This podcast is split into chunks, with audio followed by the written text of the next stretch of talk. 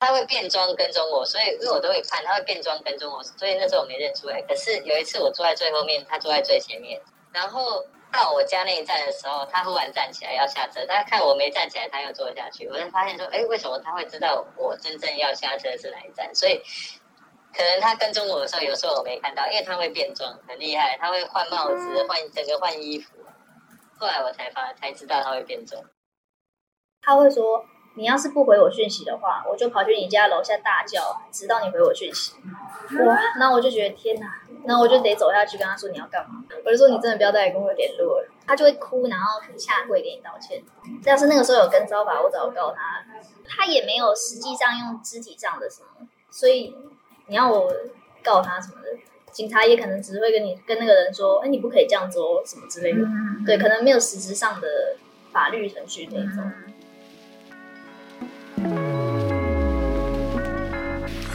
好，欢迎收听由独立媒体报道者直播的 Podcast 的节目《The Real Story》，我是宛如。在这里，我们会透过记者和当事人的声音，告诉你世界上正在发生的重要事情。在刚刚节目开始呢，我们听到两位长期受到跟踪骚扰之苦被害人的陈述，他是我们今天的节目主题当中很重要的两位当事人。一位是嘉豪，这当然是化名。为什么化名呢？因为他长期被跟踪骚扰，他很怕说今天我们再次谈论他的案件的时候，他会被。王小姐是另外一个化名，就是加害人报复啊，所以我们不但得把嘉豪化名，而且得把他的声音经过变声处理之后才能够播出。那嘉豪的经历是什么呢？我们等一下会继续好好的深入谈下去。但我们要说的是，嘉豪真的是不堪其扰，哦所以在今年六月份，跟踪骚扰防治法，也就是我们等一下会简称的跟骚法的法令一上路之后，他马上就去报案，也就成为了新北市第一个申。请到保护令的个案，嗯，有了跟骚法，才让被害人处境似乎是有法可管。因为我们刚刚也听到第二位受访者品言的一个陈述，在品言的音档里面，大家就听到了一个重点。他说，以前没有跟骚法的时候，对方如果只是发个讯息，做一些情绪的威胁，没有肢体暴力的话，他就算报警，好像也没有办法发挥太大的作用，所以经常只能默默的承受。有的时候呢，我们真的很难去确保这些跟踪骚扰的行为人，他们不会出现一些过于激烈的行为。我想，在台湾的社会新闻版面，大家会经常看到一些让人难过的事情，像是这几年啊，台湾就发生了许多件女性在公共空间被跟踪之后遭到杀害的事件。所以在这些重大案件之后，我们终于在今年看到台湾有了一部跟骚法。那来告诉大家一个数据哦，这是警政署的一个最新统计，到今年的十月底为止。全国警察机关一共受理了一千四百一十三案，所以今天我们就来检视说，这个正式上路到现在有半年时间的跟骚法，它真的可以帮助些什么，或改变些什么，或者是说它其实也没有办法改变什么呢？所以在今天这一集节目，我们就访问到报道者的记者洪晴轩，晴轩你好。大家好，我是报道者的记者秦轩。好，秦轩今天是跟我们透过电话连线哦，因为先告诉大家，报道者的记者呢，平常工作非常的辛苦，到了年底终于可以休一点假。那秦轩在写完《跟骚法》这个报道之后呢，现在正在是休假期间。好，那再来我们要介绍另外一位今天在我们录音室的受访者是现代妇女基金会的研究员王秋兰。秋兰你好。呃，录音室里面的伙伴，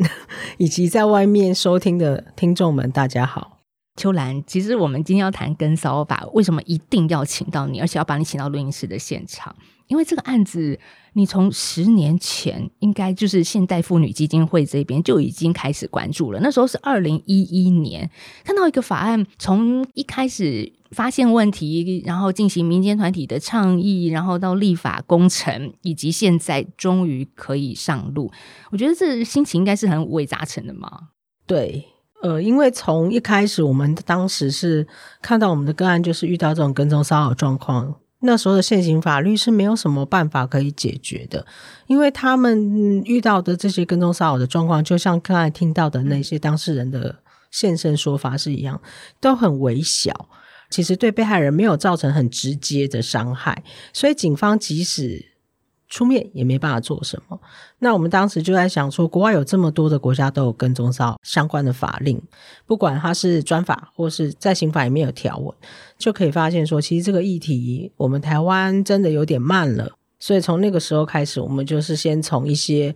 倡议的行动，让大家了解跟踪骚到底是什么，然后开始。起草法案，那一直到今年开始是施行了，大概已经有快要半年的时间哦，所以其实是一路这样走过来的。嗯，其实一开始我们也听到两个音档，一个是男性被害人，一个是女性被害人。我们也要强调，跟踪骚扰这种不堪其扰，不是只有单一性别，无论你是什么样的性别，你都有可能成为那个被害人。但是我也想问一下。秋兰的事哦，就是说，可能有些行为人嘛，就是单纯只是对于我们刚刚所说的被害人哦，是有好感啊，我很想献殷勤啦，很想追求他啊，但是我不太能知道那个拿捏，或者是对行为人来说，我真的只是表现我的好感，为什么对方却有这样子的一个不愉快的反应？我其实很难去推测跟骚者的想法跟态度哈，我只能从我。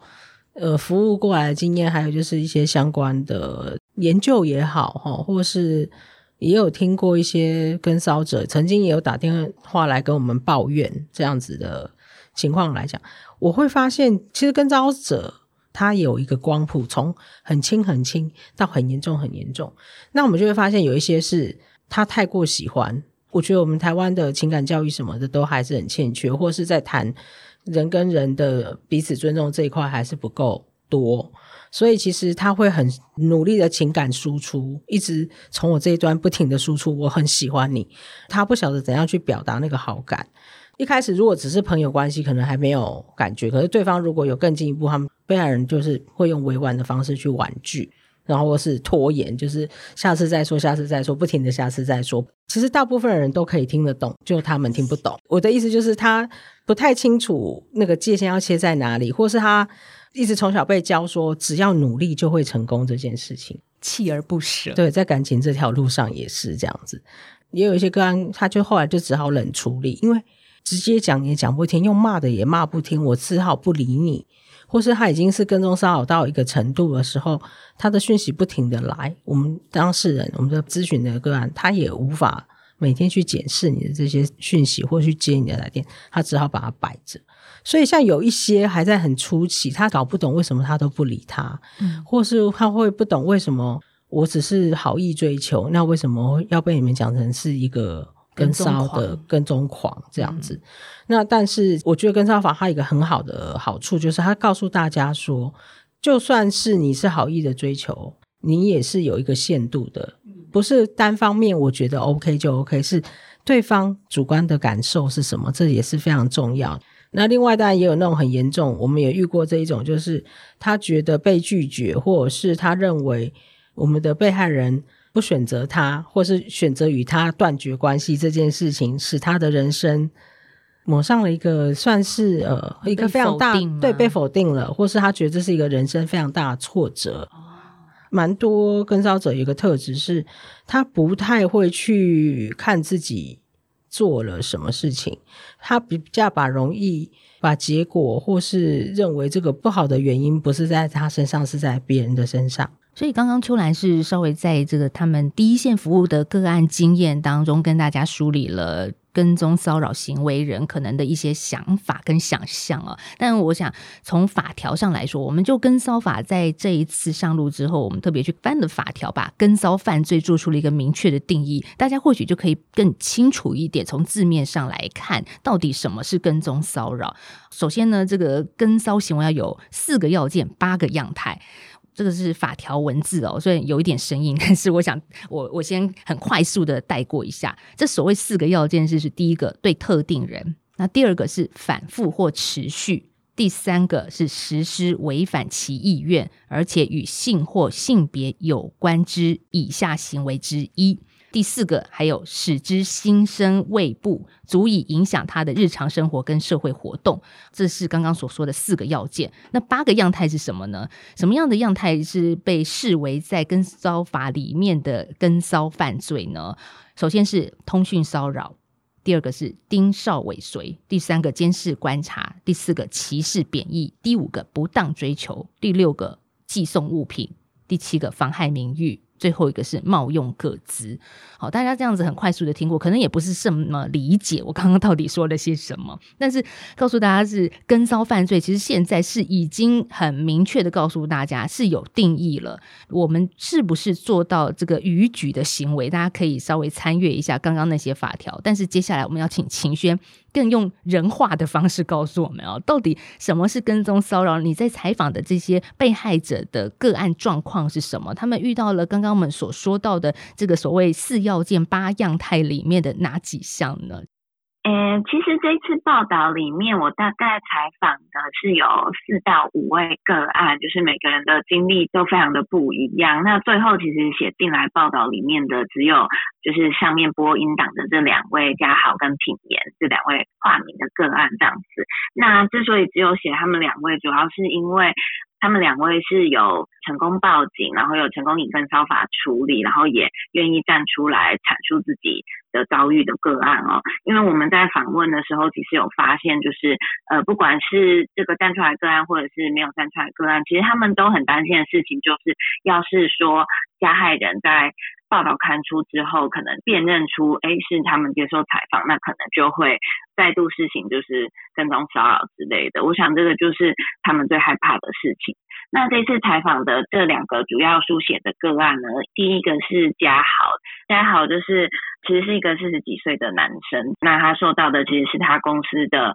女职员的骚扰这样子。其实他是大概从。三年前的时候认识这个女职员十天，但是这个女职员就在十天之后离开他们公司。但大概在半年之后，这个女职员突然某一天就对他展开了告白性的追求。后来就发现这个加害人，我们把他化名成王小姐。就王小姐会一直在她的公司的门上可能贴告白信，或者在她的打卡机那边放一些巧克力，跟同样也是告白的信件。那这些信件里面就是全都是说我很喜欢你啊，希望可以跟你成为男女朋友。但是因为嘉豪就是他本身是一个已经结婚的人，所以他就是有明确的跟这个王小姐拒绝说。他已经结婚了，他希望就不要再浪费王小姐的时间了。但是，嗯，他这个时候就发现，就是王小姐的反应其实很激烈的，就是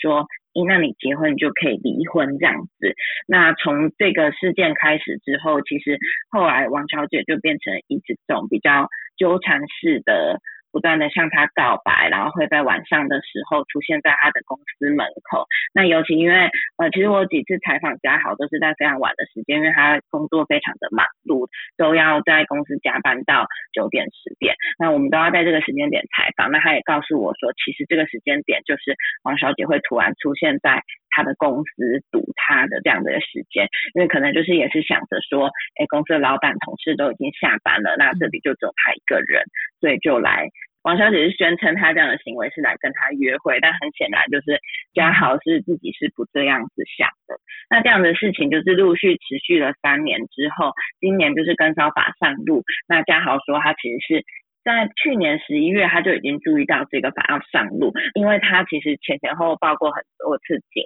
他也发现说其实这种跟骚的受害是很难很难用警察。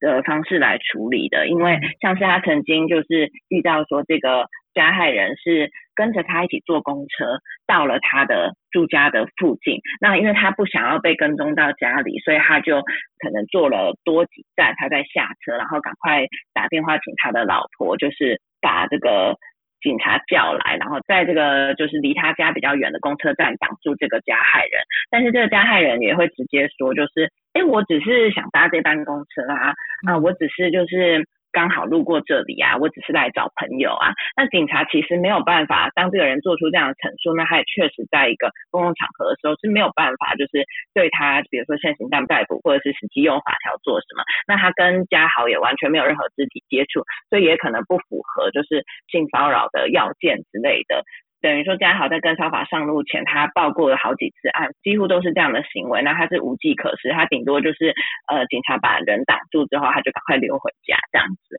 那一直到跟骚法上路之后，他注意到说，哎，这个法条可能有办法解决他的问题，所以他其实是在六月上路之后，很快很快他就去报警。报警的时候就发现，哦，确实就是跟骚法就开始有一些办法可以来处理这个加害人这样子。是，所以嘉豪的状况到底在跟骚法上路之后怎么被处理？我们等一下详细进一步来谈哦。那另外一个个案是品言嘛？我们刚刚也在一开始听到他的音档。我看到你的报道，很惊讶的是，他被跟踪骚扰的噩梦不止发生过一次，就在他身上发生过好几次了。对对对，嗯，我采访品言的时候，我注意到就是她是一个非常心直口快的女生，然后她自己本身的职业是健身教练，她其实就是一开始是跟我谈说她今年五六月被跟骚的这个案子，结果我们谈到后面之后，她突然说，哎，其实我。前年也有被跟骚过，然后我们才赫然发现，哎，其实他已经被跟骚过两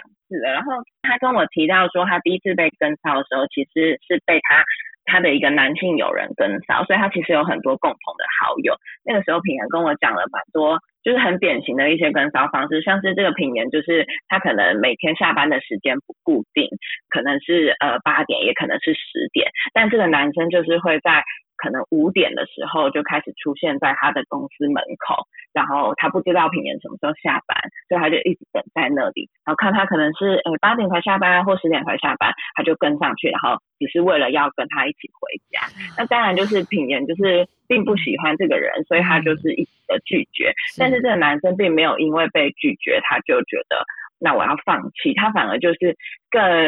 嗯，说越挫越勇嘛。就是秋兰刚刚说的，就是不放弃的精神用在爱情追求上吗？对，所以就可能他就是又送食物，或者是甚至他就跟到品言的家里。那就是我在采访过程中常常听到，就是呃，有一些被害人会跟我讲说，他们收到很多讯息骚扰，因为现在太容易了嘛，可能他一直传赖给你，一直传就是 messenger 给你。有一些旁边的朋友可能就会说，哎，那你就封锁他，你就不要理他就好了。但是品言就跟我讲，你你根本就不能封锁他，因为像是他遇到的这个。呃，男性友人呢，就是呢一直传讯息给他，那他都不理。之后呢，这个人就突然跑到他家里，然后在他家大吼大叫说：“你必须要回我讯息，不然我就一直在这里大吼大叫，直到你回复。”这样子，那这样子就是要逼这个受害者下来跟他可能聊天啊、讲话，让他满足了之后，他才会停止就是骚扰这周围的邻居。所以其实品言是先被这个男性就是骚扰了大概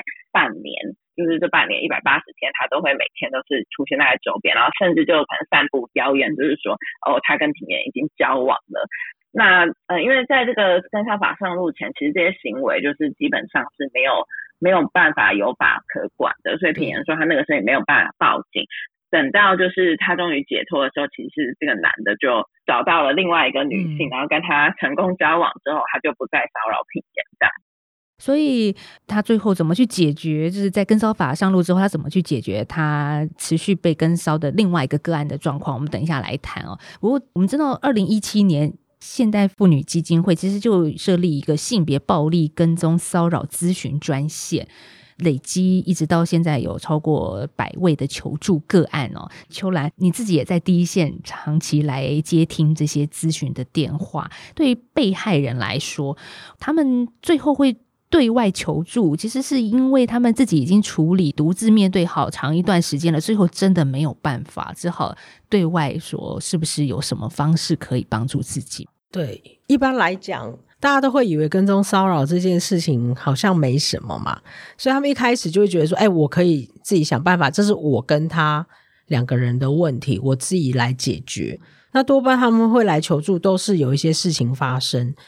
呃，例如说。这个人他本来都只是传传讯息，他就觉得还好。但是有一天他封锁了他，就像刚刚那位品言一样，对方就忽然跑到他家附近大吼大叫的，或者是对方可能会告诉他说：“如果你不接我的电话，如果你不回复我，我可能就会做什么事情。”那这些事情可能是会跟他的家人、跟他的同事、跟他的公司有关系的，或甚至跟他的学校有关系的，那这个时候被害人就会觉得天哪，已经会影响到其他人了，我一定要找人帮忙。那另外一种就是对方的这个行为已经变得很严重了，严重到他觉得其实会威真正威胁到他的人身安全。像我有个个案的状况是，他跟我咨询完过后呢。就说哦好，那知道了。他就是按照我们讨论的内容，他就去做一些处理跟阴影。他是被他的当时是男友，男友的爱慕者跟踪骚扰，所以他被男友的爱慕者跟踪骚扰这件事情，目前在跟骚法上也还还无解了哈。那她的男友也是有帮忙她，但她的男友只要一出面帮她的时候，对方就会更崩溃。对方也是用这种讯息骚扰或社群媒体骚扰，他觉得他还可以处理。但是后来他会过了半年又打个电话给我的一个很重要的原因，是因为他发现对方搬到他家附近了，他就觉得天哪，这件事情不是对，不是我一个人很认真的跟他在那边回讯息，或是我不理他，或是我封锁他就可以解决了。所以其实我觉得跟踪骚扰的被害人真的是他们会出来求助。一定都是辛苦过一段时间，自己想了很多方法。所以，其实如果你身边的朋友告诉你他被跟踪骚扰了，请你们先不要判断，先听听他经历了什么，他发生了什么。我觉得这对于这些愿意把自己跟踪骚扰的经验讲出来的被害人来讲，非常的重要。嗯，我们先扮演一个聆听者的角色，陪伴者的角色。其实，在我们访问嘉豪的过程中，他也谈到被跟踪骚扰之后，对心理真的造成很严重的影响。我觉得这根本就是一个类似于精神折磨的过程。我们来听一下嘉豪怎么说。我我以前就是走路会很正常，我现在都会东看西看，尤其是有左顾右盼，人家看看女生这样子。我以前不会这样，我我看。不是说看美女或什么，而是我要看是不是他又出现，会变有点疑神疑鬼的这样子，那种精神压力存在。嗯，对，包含下车我都要往走好几站，或者是提早下车骑 U bike，，每天或者是走路，不管下雨天或者是夏天或者冬天，我都要走很远或者换别的地方，甚至刚开始严重的时候，我就回我自己的。我母亲的家就对了，我就我想说看冷离开一个月，不要回我自己的家，看他会不会说哎觉得放弃，结果也没有。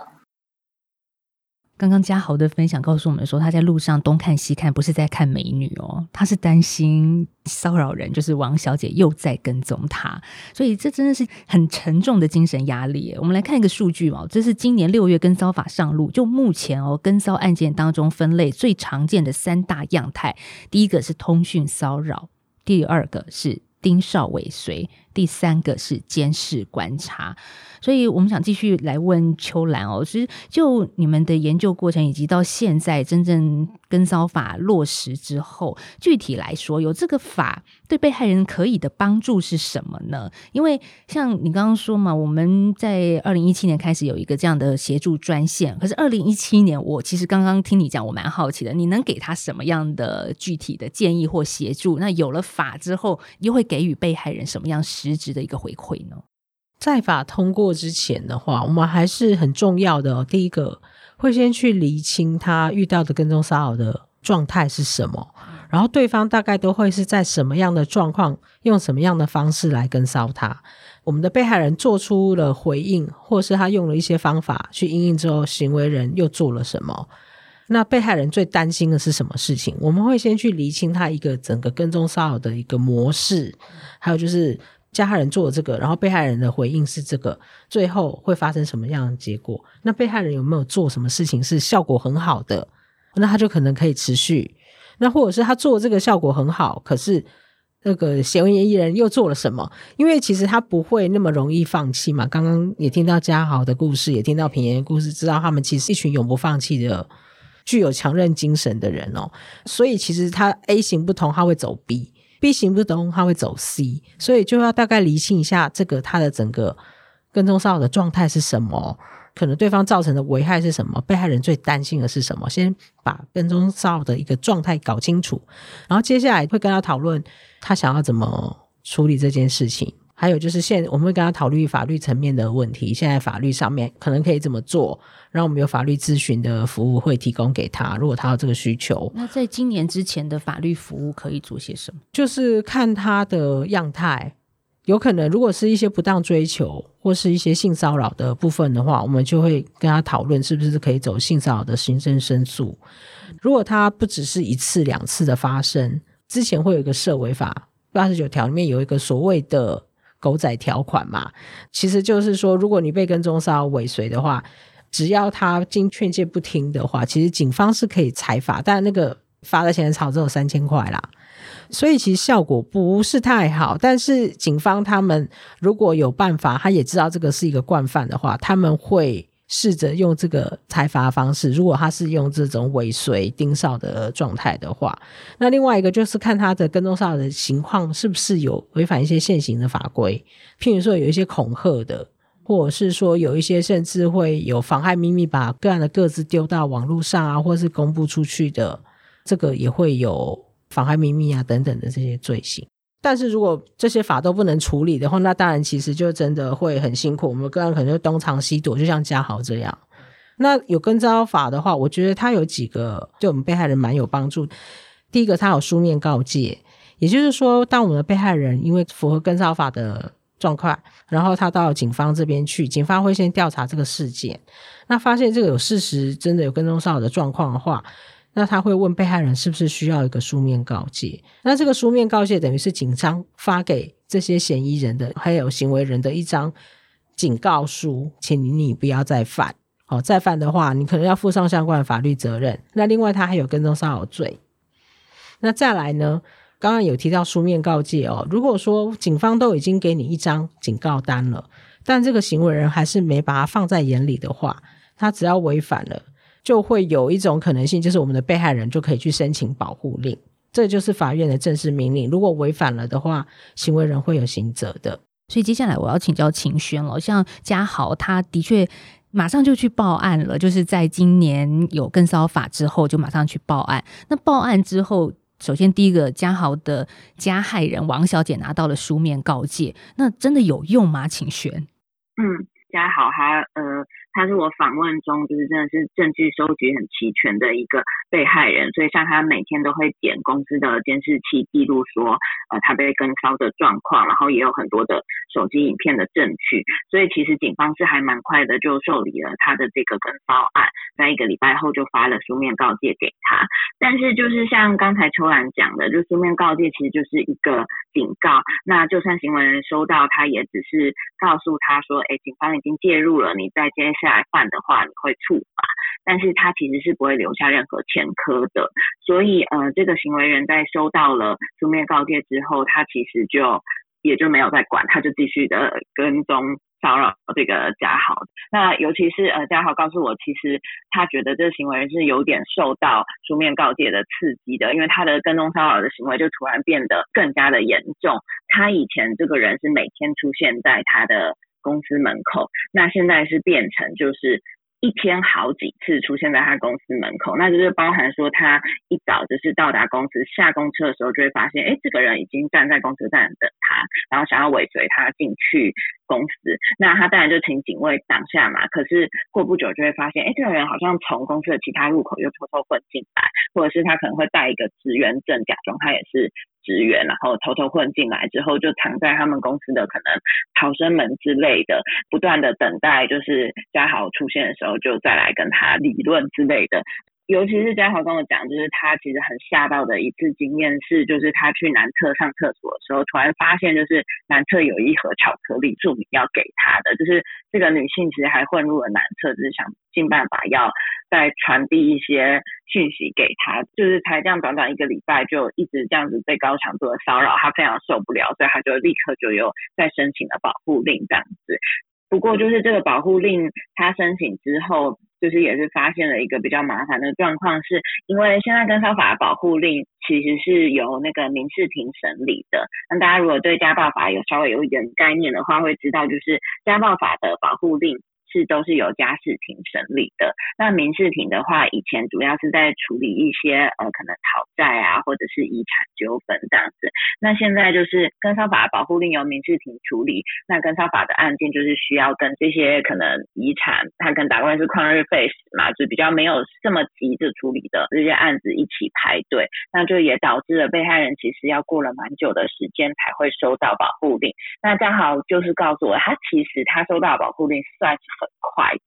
但是很快是指大约有四十天，然后四十天之内就是这个呃加害人还是不断的出现，不断的骚扰他，然后都是一样的，那他那个时候就只能就是一直报警，请警察过来。那你每报一次警，就是留下记录说这个人确实有。不断的在书面告诫后还一直再犯的记录，但除此之外，就是也没有办法有效的真的对他做什么，因为一定要等到保护令。那为什么要等保护令？就是因为呃，等到保护令下来之后，如果这个加害人在违反的话，那警察可以用现行犯逮捕，所以就会有一个强制力的产生。可是，在书面告诫发下到保护令呃核发。这中间就真的就是没有什么可以处理的。那不过就是嘉豪告诉我说，他就是遇到的警方其实算是蛮愿意帮忙的，所以就是跟他讲说，一有什么问题你就赶快报警，然后我们就一定会到场帮你处理。所以他有觉得有受到警方的帮助。嗯，我们接下来听一段品言他的一个案例以及他的做法哦，就是在今年跟骚法通过之后，他七月去报警嘛，那同时也对呃跟骚他的同事提告跟骚啊性骚扰还有妨害名誉，那品言也从他的健身房这样子的公司离职了。那书面告诫核发之后，其实比较好的部分啦，是说他再也没有收到对方传来的任何这种骚扰式的讯息了。好，这是正向的，但接下来。来，我们会听到品言告诉我们，其实他在求助的这整个过程当中，以及报警，以及呃，在跟男方协商的过程当中，曾经发生被恐吓的事情。他是做错事的人，他是加害者。他在我们谈判结束后，就是他还有点威胁跟恐吓我说，如果我告不成的话，他就要弄死我什么之类的。嗯，然后我就觉得天哪，就是你也太荒谬了吧！你今天是做错事的人。你今天还有办还有脸说出这种话？所以你是先就是他会有一个有一个书面告诫下来，对对对对对对对。那那应该是他如果在触犯了那个书面告诫，你就可以提保护令，对对对对。所以。品言还好，他没有走到最后就是提保护令的阶段，但是他却有一段不太愉快的经验啊。所以秋兰，如果我们这么说，就是被害人他报案之后，就希望能够有一个被妥善的处理的过程，但是这个过程却被威胁跟恐吓，这段时间要怎么办呢？其实我会觉得，如果像刚刚两个案例，我自己在看的话，在做书面告诫的申请的时候，其实就可以同步提跟踪骚扰罪了。可以直接提刑事告诉，就像我刚刚讲的，因为书面告诫跟刑事告诉是可以一起做的。那跟踪骚扰罪是告诉乃论了，我想警方应该也都有告诉被害人。那所以六个月内的话，其实被害人可以选择要不要提告。那不过我再讲一下，刚刚也再厘清一下，就是家暴法的保护令，它是有分成紧急性、暂时跟通常有三种不同的保护令。每一个保护令的保护的条款跟权限也不太一样，像四个小时的紧急保护令啊，那个的话是被害人自己不能申请的，那个一定要是警察或检察官才可以做，表示那个状况非常的严重。确实，家豪算是蛮 lucky 的，因为四十天的保护令呢，就算是家暴案件也不见得那么快。除了紧急保护令以外哦，不过确实我可以理解，因为我们其实当时我们在民间团也在立根烧法的时候，我们是我们当时是用警告命令兑换到现在的。那个跟骚法的话，应该是说，警方的这个书面告诫，如果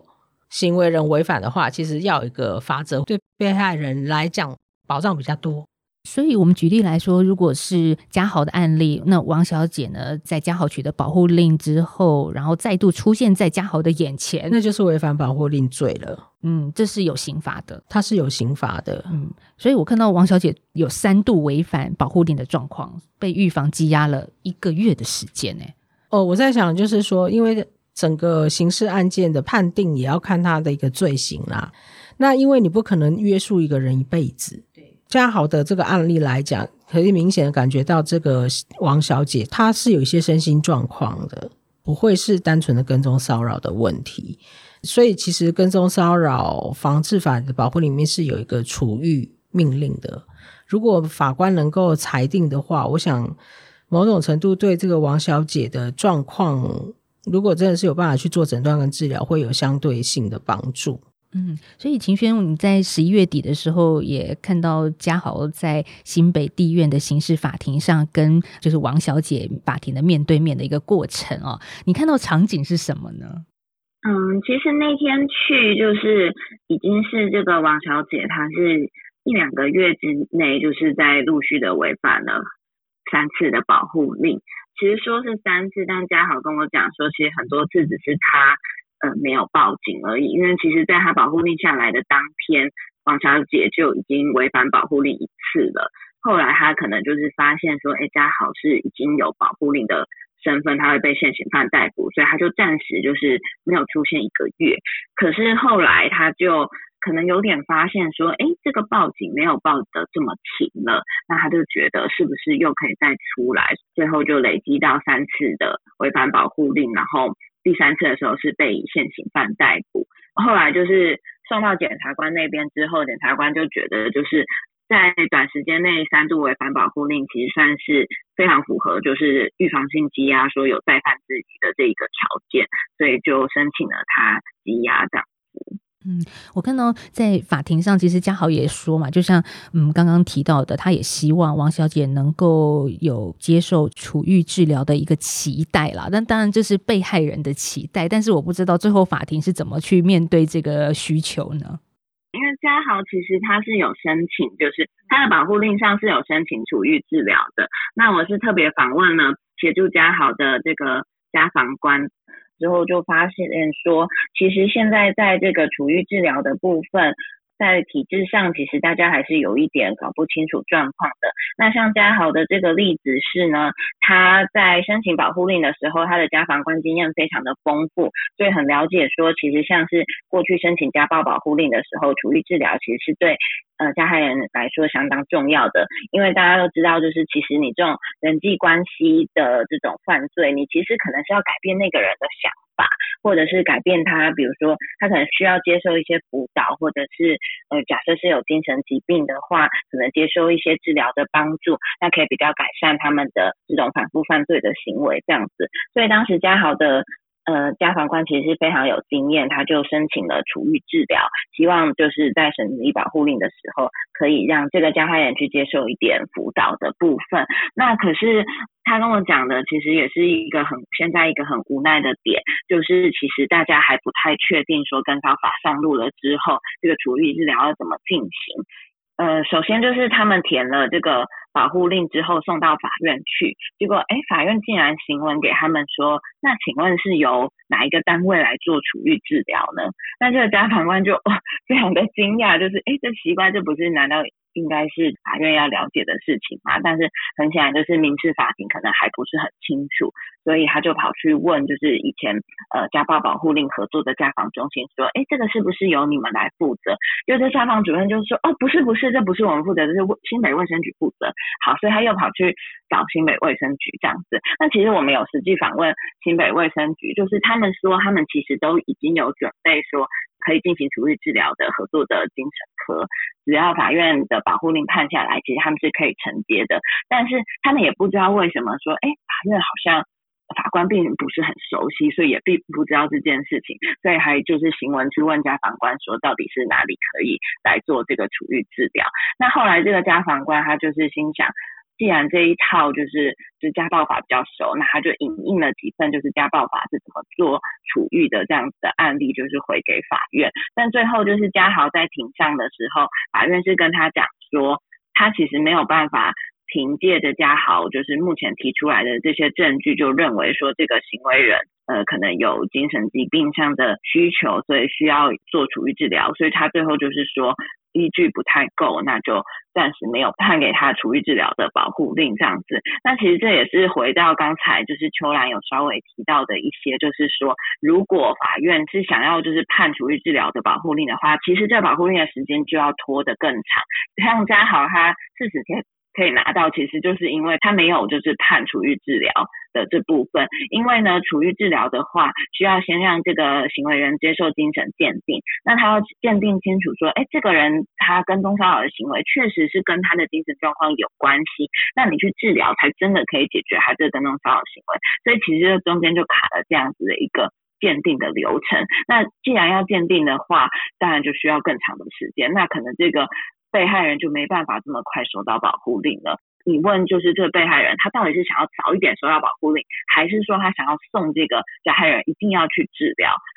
那当然，大部分人还是会选择就是保护自己，这是非常合理的嘛。对，听秦轩这样子解释下来，发现当然是一个很严谨的过程，而且是必然的啦。可是对于当事人，也就是被害者来说，每一刻都是煎熬哎。所以秋兰这种状况之下，我们真的很想知道，到底行为人会在什么状况之下停止跟骚行为，能够让被骚扰的人松一口气呢？我会觉得说。跟踪骚扰的行为怎么样会停止？你问我，我我也无法回答。但我会讲的是说，其实我们在做跟踪骚扰防治有一个很重要的点，就是说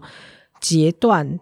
他骚扰的来源，增加他骚扰的难度。但是我也要坦白讲。这些像书面告诫这个效果，对于理智的人来讲，它确实效果是非常好。大概有七八成的行为人，因为拿到这个书面告诫，或是因为有了保护令，他们是真的开始收敛他们的行为。那但是对于这些真的是有一些精神状况的问题的行为人的话，坦白说，这个问题的困难度不是只有在跟踪骚扰案里面，在家暴法里面也是，或是在我们看到很多社会的行为案件。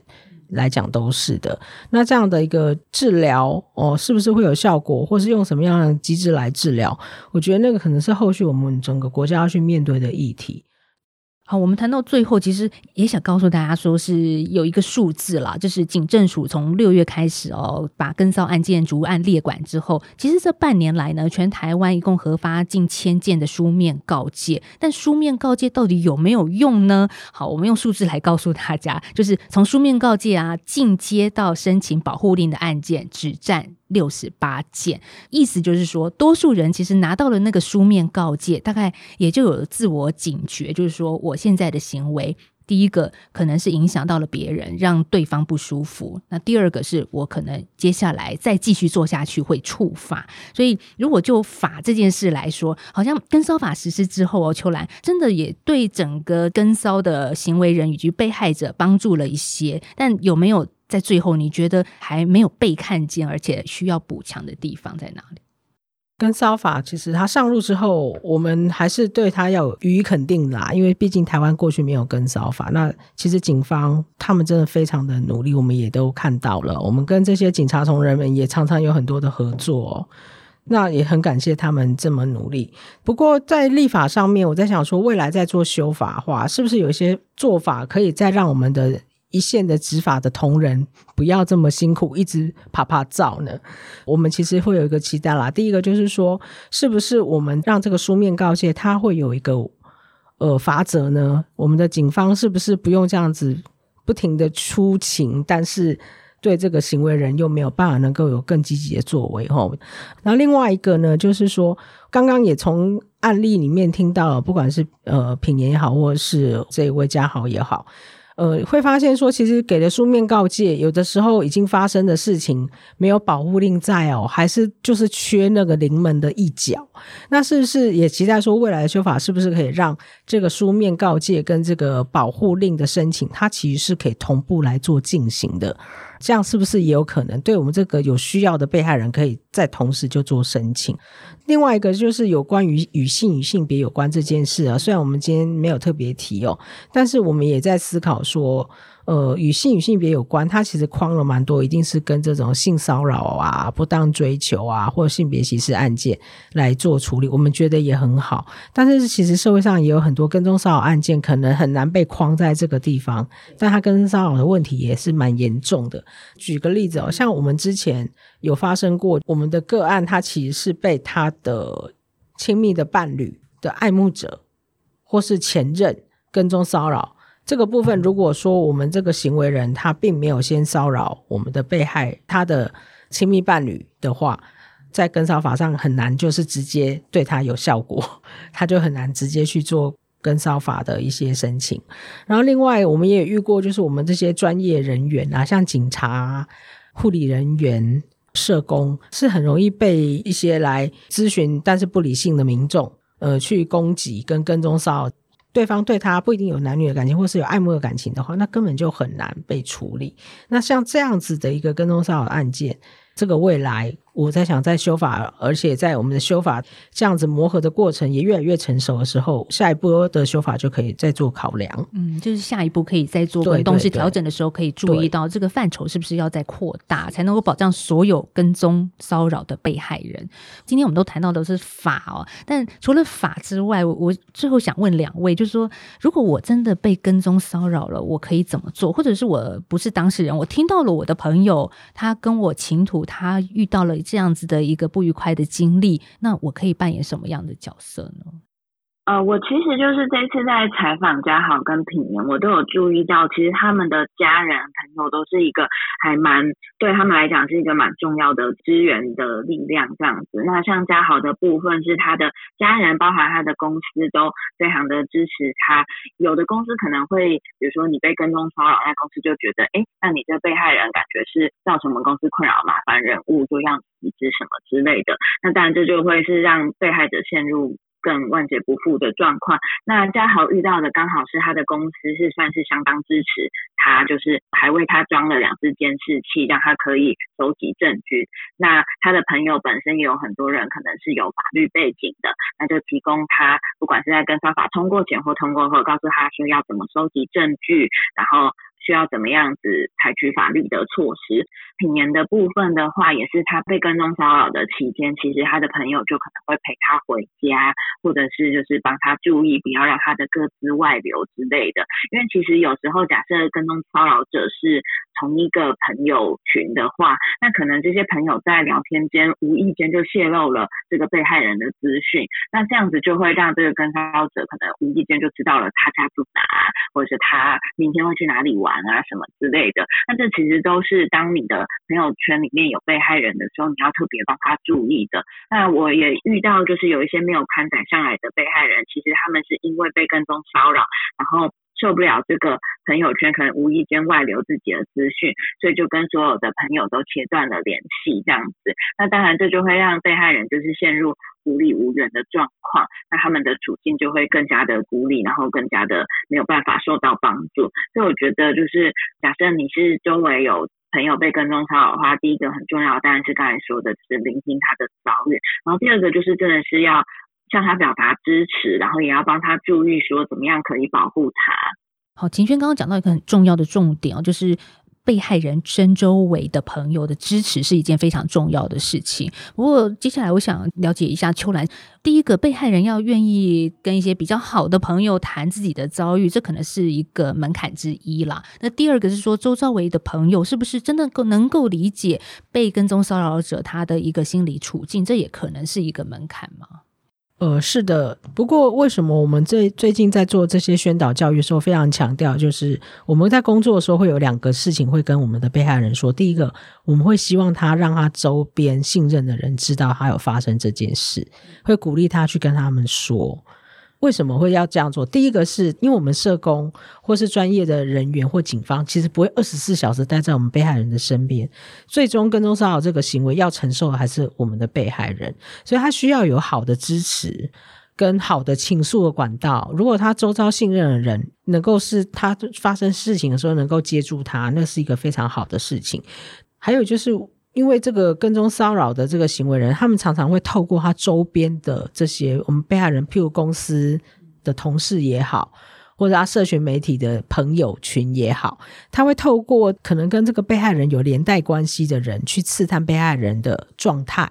窥探被害人的隐私啦。譬如说，我们被害人不理这个行为人，他就会试着去加我们这个被害人的好友。或者是说他们本来就是认识的人，是一个人际网络，对他们可能就是在同一个圈子，的人的话，其实他们不知道我们被害人被跟踪骚扰，有的时候不小心就会说：“哦，我知道他最近在什么地方，他在忙什么。”他们并不是有意为之的，可是可能不小心资讯就透露出去了。所以抱团这件事情，我觉得有时候对我们的被害人来讲，不是有时候是真的对他们来讲是相当的重要的。对，但是有一些人可能不太能理解被跟踪骚扰者的被害者心情哦，可能还会觉得说，哇，有人追求你耶，每天送巧克力给你，每天写卡片给你，是件很美好、很浪漫的事情，你还不领情，好像也会有一个这样子的一个比较负向归咎于被害人的一个心理状态。呃，因为其实大部分人是没有被跟踪骚扰的经验的，所以他们可能很难去理解说被害人到底发生了什么事情，或是他经历了什么。那种他们以为是没来由的恐惧，其实是很像贴在他身上的鬼魅，很像背后灵的感觉是什么。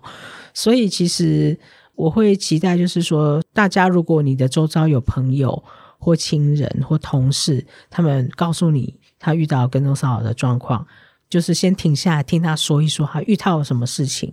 带给他什么样的难受。呃，我们试着鼓励他找一个好的求助的方法跟管道，提供他这些资讯，让他去思考，然后你陪伴他，呃，去处理这件事情。倾听就是一件很重要的事情了。嗯，所以管道的话，现代妇女基金会的专线仍然是开放着。我今天最后一样要强调，不管你是男性还是女性，都非常欢迎你打这些求助的专线，至少可以咨询一下，如果我真的遇到这些困难，我可以怎么做？是我们有性骚扰的咨询专线，也有跟踪骚扰的咨询专线哦。那跟踪骚扰咨询专线的电话是零二七七三零四四九五，分机是八四。